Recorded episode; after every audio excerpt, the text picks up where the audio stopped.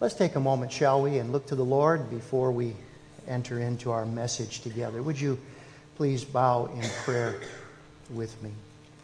Father, uh, thank you today for this special time of worshiping you. Uh, thank you for these songs that we have sung. Thank you that we can affirm that we believe in the entire Godhead, Father, Son, and Holy Spirit. Uh, thank you that Jesus Christ is, uh, through his body and his blood, has provided a way for us to be in fellowship with the eternal God. And thank you that Jesus really is the center of it all. Uh, that he is uh, not only the center of the New Testament, but the center of the Old Testament. And he is the source of every rich and spiritual blessing that we have. And we can affirm together in such a special way today that we have been accepted in the beloved one. Lord, it amazes us that when you look at us, you accept us just as you accept your own son. Such an incredible truth that is. So we love you, Lord, this morning. And thank you now for your word. Help us to learn it, uh, to love it, and then to walk in obedience to it. We ask for Jesus' sake. Amen. Uh, Christians are often accused of this just believe, and that's all that there is to salvation.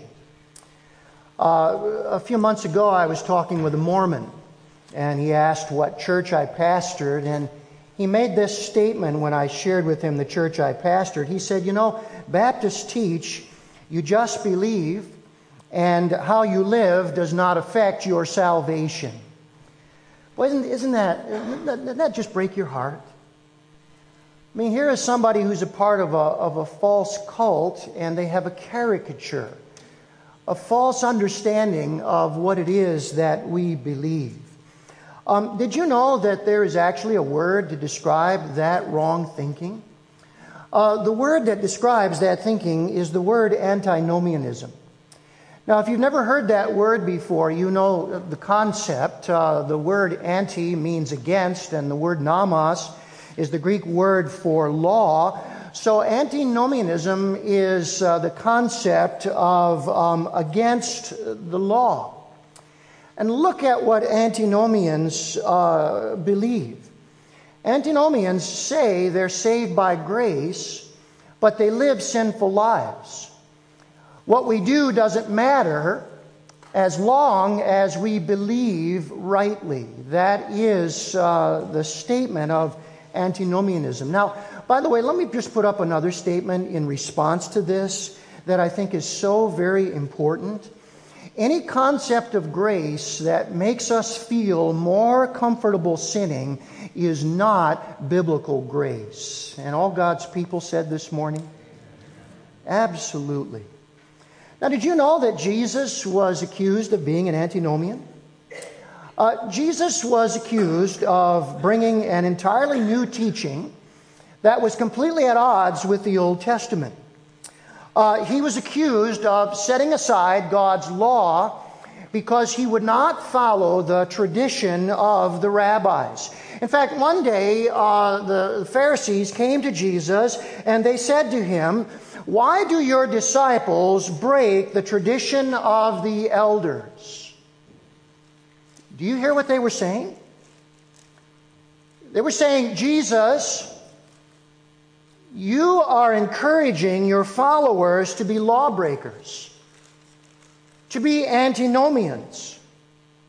And in doing so, you are setting aside the entire Old Testament as irrelevant and unnecessary. Now, do you know what? Jesus did a huge favor for us. He answered that question. And in answering that question, he answered one of the most significant questions that we can ever deal with, and that is what is the relationship of the Christian to the Old Testament? This morning, I say to us, there could not be a more significant question that we could consider. And I want you to take your Bibles this morning and turn with me to Matthew chapter 5. And I want you to notice with me verse 17, as Jesus clarifies and answers this very, very important question what is the relationship of the Christian to the Old Testament? Look with me, if you would, at Matthew 5, and now notice verse 17. Jesus says, I want to make this very clear. Do not think that I have come to abolish the law or the prophets. I have not come to abolish them, but to fulfill them. Now, right there is Jesus' thesis statement about our relationship to the Old Testament. And here's the thesis statement Jesus completes the true meaning of the Old Testament. That's what our Savior is saying to us. Now, when he mentions here in verse 17 the law or the prophets, he's talking about the entire Old Testament. The law is a reference to the first five books of Moses, what we call the Torah, which means the law. And the prophets in this context is a reference to all the rest of the Old Testament, starting with Joshua through the last book of the, of the Old Testament, Malachi. And those books, often called by the Jews the prophets, expound and apply the law that God gave in the first five books that we know as the Pentateuch or the law. Now, I want you to notice what Jesus says. In fact, he wants us to get it so clearly that twice he says, I did not come to abolish that. Uh, interesting, the word abolish, it meant to dismantle a building. Jesus is saying, I didn't come to dismantle the Old Testament. Instead, I came, he says, to fulfill the entire Old Testament, the law, and the prophets proclaiming, expounding, and applying the law. It's interesting, sometimes the word fulfill has the idea to complete. Uh, if we say to somebody, here's an assignment, I want you to fulfill it, we mean to complete it. So it carries the idea of bringing it to its destined end. Uh, I like two great Bible teachers who were very dear friends. One was named John Stott, the other was Martyn Lloyd-Jones. Listen to what they said this means. John Stott said this Jesus fulfilled it all in the sense of bringing it to completion by his person, his teaching, and his work. And Martyn Lloyd-Jones says everything in the Old Testament culminates in Christ, and He is the fulfillment of them. That's what Jesus is saying. Now, if we say, how does Jesus complete the Old Testament? Well, there are at least three ways, and, and let me share them with you this morning. First of all, Jesus completes the doctrine of the Old Testament. Do you know? Every doctrine in the New Testament is found in seed form in the Old Testament. For example, the Trinity. That's hinted at at the Old Testament. Uh, Genesis chapter 1. Let us make man in our image. Right in the very first chapter, God is telling us there is a plurality in the Godhead, more than one. And then Jesus comes and he makes it crystal clear that us, that's Father, Son, and Holy Spirit. Do you know the doctrine of salvation by faith is found in the Old Testament? Proverbs 3 5. We all know it by heart. Trust in the Lord with all your heart. That is salvation by faith. Doesn't get any clearer than that. But then you get to the New Testament and you come across Acts 16:31 and it becomes very very clear what that means. Believe on the Lord Jesus Christ and you will be saved. Now that Lord that you are supposed to trust in with all your heart is made clear is Jesus. See, he completes the doctrine of the Old Testament. You know, Jesus also completes the morals of the Old Testament. In the rest of this chapter, Jesus will address six moral issues from the Old Testament. Let me state them for you anger, lust, marriage, honesty, retaliation, love. By the way, uh, those are irrelevant to us today, aren't they? There's no significance in any of those for us, is there? And what Jesus will do is in those six issues, he will say, What you've been taught by the rabbis on these is very superficial. Now let me give you the complete truth, and Jesus completes the morals of the Old Testament. You know Jesus also completes the ceremonies of the Old Testament? Uh, for example, Yom Kippur, the Day of Atonement. It is the most sacred ceremony in the Jewish year, and yet listen to what 1 John 4:10 says about Jesus. He is our atoning sacrifice. He fulfilled Yom Kippur. The scapegoat ceremony in Leviticus 16, remember? One goat died to pay for the sins of the people. The other goat carried their sins away out into the desert, and Jesus fulfills both. He died for our sins, and He takes them away. And then think about the Passover. The Bible says in the New Testament, Christ, our Passover, has been sacrificed. Jesus completes the Passover. I have in my files a sermon that I once preached on Communion Sunday on the Passover, right before communion. And I can just see somebody raising their hand and saying to me, Pastor Brian, why in the world would you preach on the Passover on Communion Sunday? We don't celebrate the Passover anymore. Not the ceremony, but the completion of the ceremony in Jesus? Absolutely. In fact, do you remember in the Passover? The people of Israel were told take the blood of the Passover lamb, spread it on the head of the doorway, spread it on each doorpost. can I ask you this morning? Blood spread up here, blood spread on each, on each side. What image does that portray? Say it with me. The cross. The cross. Even the spreading of the blood in the Old Testament Passover points to Christ who fulfilled it all. Now, this is what we need to understand about this. Even when Jesus does away with the ceremony, the meaning of the ceremony still remains for us today, and therefore it is still relevant for us as Christians. By the way, a Bible teacher that I respect very much says about verse 17 and this claim of Jesus, it is the most stupendous claim that he ever made.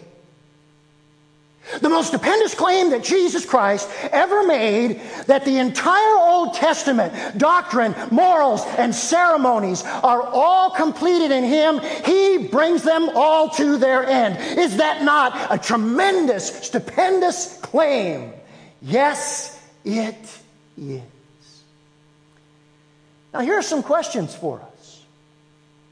What are the implications for us as Christians today? This is so important to the Lord Jesus that he moves from his thesis statement, I'm the one that completes the entire Old Testament, to I want to share with you what the implications are for you as a Christian as you read the First Testament. Let's look together, shall we, at these implications. Here's the first one The Old Testament's truth lasts for all time. Uh, by the way, as we go through these, um, if you don't shout amen, I'll just understand it's early in the morning. And so I'll just assume that you're shouting amen with me. The Old Testament's truth lasts for all time. Look at verse 18. Jesus says, I tell you the truth. Until heaven and earth disappear, not the smallest letter, not the least stroke of a pen will by any means disappear from the law until everything is accomplished. Now go back to the beginning of verse 17 and notice Jesus says, Do not think. The grammar there suggests and gives us this idea. Jesus is saying, Don't even begin to think this way. Don't even start in your minds to think that the Old Testament is somehow over and done with. No, I don't want you to even get that idea in your mind. Its truth lasts for all time. When Jesus says it's all going to be accomplished, it means come to pass, it means to happen. What it means is the tiniest detail will not fail. Now, notice this is so important to Jesus that he says, I tell you the truth, not the smallest letter, not the least stroke of a pen. Let me uh, share with you what Jesus is talking about. The smallest letter in the Hebrew alphabet is the letter Yod. Um, it looks essentially like a, a little apostrophe, and it is equivalent to our Y. Uh, the least stroke is what is called a, uh, a tittle. And you'll notice in the middle uh, is the Hebrew letter resh, which is equivalent to our R, and the Hebrew letter D, which is equivalent to our dalet. Now you will notice that R has a smooth rounding, and the only thing that distinguishes it from the D is the little flange on the end that sticks over the end. That's what is known as a tittle. And what Jesus is saying to us is the whole Old Testament is so significant that even the tiniest, tiniest detail, uh, the smallest letter, and then the little flange differentiating one letter from another is very significant and will not pass away. By the way, um, how many yods do you think there are in the Old Testament? You ready? There are 66,420 yods. I counted every one of them. this was the longest sermon I've ever prepared. Now, what Jesus is saying is all are important. Why? You change a, a letter and you change a word. You change a word and you change the meaning. And Jesus is saying to us he has the highest view of inspiration, authority, and permanency of the Old Testament. It comes right down to the little meaning of a word based on the changing of a letter in the meaning of the word. Can I say to you this morning, that is a high view of the Old Testament. By the way, if anybody says to you it's just the big picture of the Bible that is matters, the details don't matter. Take them right here. Every detail matters because it's inspired by God. Let's look at the second implication. Secondly, secondly, Jesus tells us that he is the Old Testament's true teacher. Notice uh, verse 18, he says, I tell you the truth. Our older Bibles used to say, uh, Truly I say to you. And then notice down in verse 20, he abbreviates that same thing and he says, I tell you. This is Jesus' phrase that he repeated over and over again throughout his ministry to tell us that he gives an authoritative pronouncement. Now, mark this down, verse 18. It's the first time Jesus uses this repeated phrase over and over again in his entire ministry. This is the first place that it occurs. Now, you remember what the Old Testament prophets said? Thus saith the Lord. That's what they said. Now Jesus comes on the scene and he says, I am that Lord, therefore, not thus saith the Lord, I say to you. Jesus is the Old Testament's true teacher.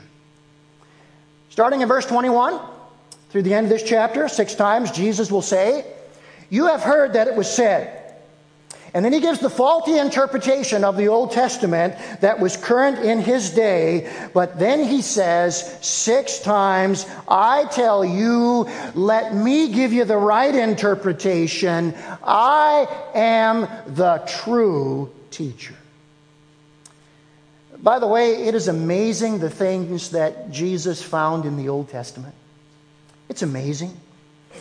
Uh, the Sadducees was a party in Jesus' day and they only believed that the first five books of Moses were scripture. So they rejected all the rest of the Old Testament, just the first five books. And as they studied the first five books, uh, they could not find uh, the teaching on resurrection. So the Sadducees said there's no teaching on the resurrection in the Pentateuch. Therefore, there is no afterlife. So they were very much like evolutionists today. When you die, that's it. Your life does not continue in the next life. You remember what Jesus said one day to them? He said, You say that there's no afterlife. You know what your problem is? You don't know the scriptures. He said, You remember when God appeared to Moses at the burning bush in Exodus chapter 3? God said to Moses, I am the God of Abraham, Isaac, and Jacob. Not I was their God. Now, all three of those men had been dead for hundreds of years, and yet God says to Moses at the burning bush, I am the God of Abraham, Isaac, and Jacob. Present tense, you know what that means? Those three men were still alive in heaven with God. That's what that means.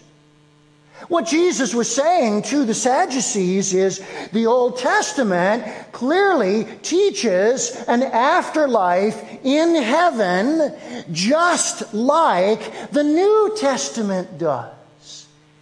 Jesus Christ found truths in the Old Testament that many people had never seen or understood. Why?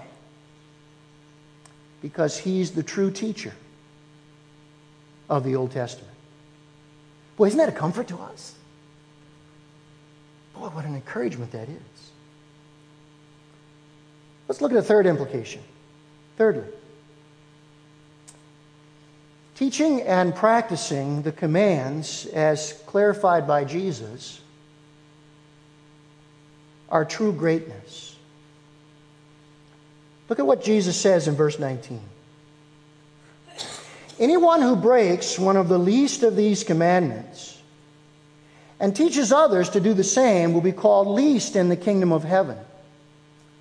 But whoever practices and teaches these commands will be called great in the kingdom of heaven. Now, what Jesus is doing here is he is picking up on something the rabbis would do. They would distinguish between what they called the, the heavy commandments and the lighter commandments, uh, the greater ones and the least ones. Uh, for example, uh, one of the great commandments is, You shall not murder. And everyone would say, Well, that's a great commandment. That's really important. But do you know the Bible also says, do not be quickly provoked in your spirit, Ecclesiastes 7 9. And we might say, well, compared to uh, murder, uh, that's a little bit lighter, being provoked in our spirit. And so you can see how easy this would be then. It would be easy to say murder is really serious, but blowing my cork when I'm mad, it's not all that bad. Uh, by the way, as Jesus goes on to teach about this, he will say, if you don't think that that's all that bad, you need to understand that blowing our cork when we're mad is the very thing that can lead to destruction and murder. And so Jesus picks up on this and he says, I don't agree with you that there are these lighter commandments that are, are sort of unimportant, and then there are these bigger ones that you really need to pay attention to. No, he says, even the lighter, least commands are important to the God who gave them, and the believer who takes wrath just as seriously as murder is the believer who is great in God's eyes. By the way, can I just stop here for a moment and say, Jesus is making a very important point. This is always what God has wanted. God has always wanted people who love and obey Him. It's the teaching of the whole Bible. The New Testament says faith without works is dead. The New Testament says don't be hearers of the word only, but be doers. This is nothing less than what the entire Bible teaches us, both old and new. God is not impressed with knowing the truth, God rewards doing the truth. That's what's great in His eyes. Now, you know what is very interesting? As uh, people would study the Old Testament, they discovered this. In the Torah, the first five books of the Old Testament, the Pentateuch, God gave us 613 commands. How do we know which ones we should do? 613 commands in the first five books of the Old Testament. How do we know which ones we should do? Well, uh, look at what Jesus is saying. He says, I'm the true teacher of the Old Testament. Therefore, Jesus tells us which ones are over and which ones are still for us today. That's how we know. Uh, do you know that one of my favorite verses in all of the Bible is uh, this verse right here, Mark 7:19? Jesus declared all foods clean. Uh, that's one of my favorite verses because my favorite lunch meat is ham. Uh, how, many, how many of us this morning like ham sandwiches as much as I do? All right, I have some people that are with me. Now, here's the, here's the problem. I open up my Bible to the book of Leviticus, and I find there are all kinds of food laws. I mean, of the 613, I think maybe 100 are food laws. And one of those food laws is you cannot have ham. And so I say, what am I to do? What am I to do? What are we going to do with this? Uh, uh, what are we going to do with this pig roast that we all enjoy every year? And then I come here and I say, now the Old Testament lasts to all time. Jesus is the true teacher. And I'm great in his eyes if I obey even the least commandment. And then I come to this and I see the Bible says Jesus declared all foods clean. In other words, the food laws had a very temporary purpose they were not intended to continue after Jesus came when those food laws that distinguished clean and unclean and showed us that God was a holy God, when Jesus came and showed us that God was a holy God in the greatest way by going to the cross and paying for all of our sins, all the food laws were done away. Jesus Christ then said, Every food now is available for you because the food laws have served their purpose and he now says, invite your pastor over for a ham sandwich anytime you want.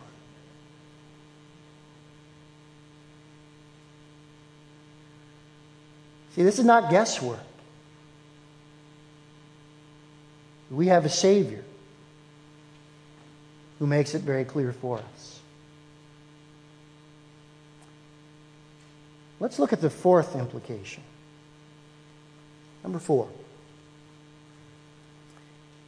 Entering God's heaven requires a changed heart, resulting in a new life. Look how Jesus rounds this out in verse 20. For I tell you that unless your righteousness surpasses that of the Pharisees and the teachers of the law, the scribes, you will certainly not enter the kingdom of heaven. The scribes and the Pharisees, they would study uh, Old Testament law minutely. You know what they would do? They would count letters and words in a book. When's the last time you went to the Psalms and counted the letters and the words? That's what they would do. They trivialized the Old Testament and they added their own clarifications to it. By the time that Jesus came, there were thousands of regulations and rules that they had added to it. In fact, they called these extra regulations and rules fences. They said uh, the commandments of the Bible are so important, we've got to put fences around them to make sure that people obey them. And the fences became more important than God's Word. And they totally forgot what God said He would do when Jesus came. In fact, let me ask you to read with me once again from the prophet Ezekiel what God said that He would do when Jesus came. Turn back with me, if you would, to Ezekiel 36. And I want you to notice what Jesus said would be fulfilled in him when he came. Ezekiel 36, and look with me at verses 25 through 27. Look at these words.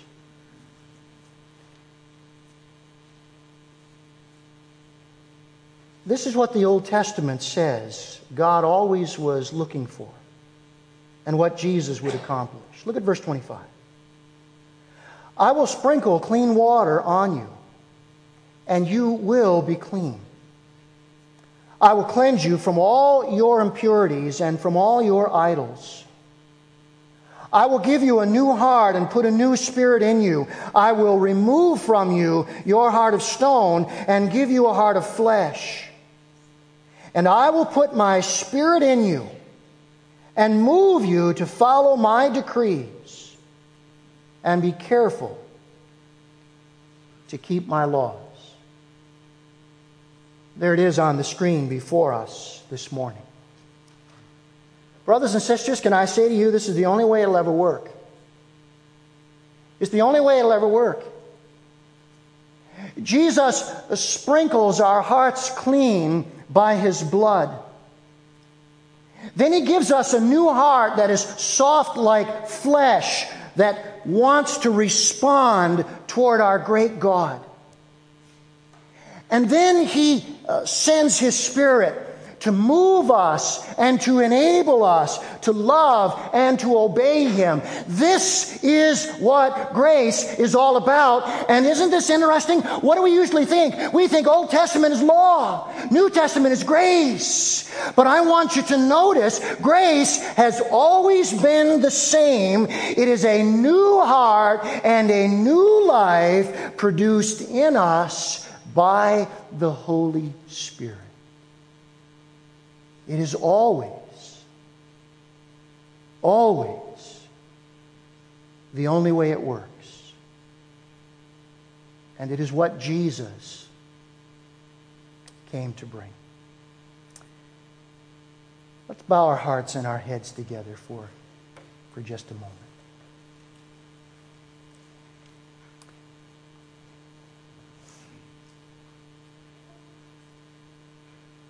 We're going to gather around the table of the Lord in just a minute. And as we do, we're going to commemorate our Savior. And as you know, communion has its roots in Passover, and Christ has fulfilled Passover for us. And just before we worship our Savior through the elements, I want to invite you. If you're not sure that you belong to Christ, that you can belong to Him today. You need to be sprinkled clean by the blood of Jesus. You need a new heart that is soft like flesh towards God. And you need the Holy Spirit who alone can move you and enable you to love and obey God. And the method of salvation in the Old Testament is the method of salvation in the New Testament. It is by grace through faith in the provision of God, leading to a changed life and good works. And if you're not sure that you belong to Jesus today, I invite you to trust Him. Your affirmation can be very simple Lord Jesus, I know that I'm a sinner and I can do nothing to commend myself to you. I know that I'm lost. But, Savior, I believe that you died for me. I believe that you rose again for me. I believe everything taught in the Old Testament has its perfect completion in you. And I now turn to you. I repent. I turn from my own way. And Savior, I turn to you. By faith, come into my heart and be my Savior. Come into my life and be my Lord. Forgive me of my sins.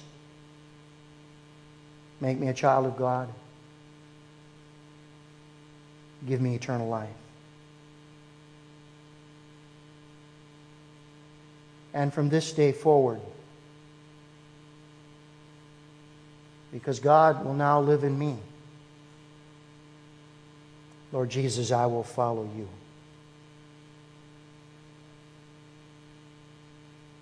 And then for us believers today, any antinomians amongst us?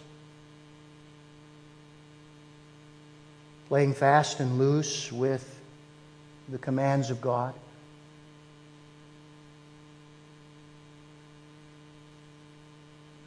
If that is the case, Jesus says, You are the least in the kingdom. Greatness is those who, because they know what has been done for them, love and obey God. And so today, if you at all are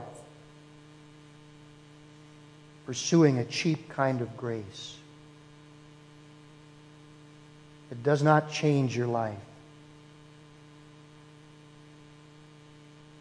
You need to do business with God. Something is wrong. And you need to do business with your Savior.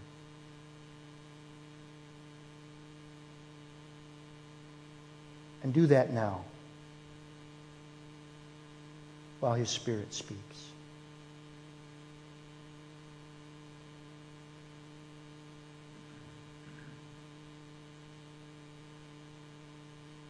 Blessed Savior,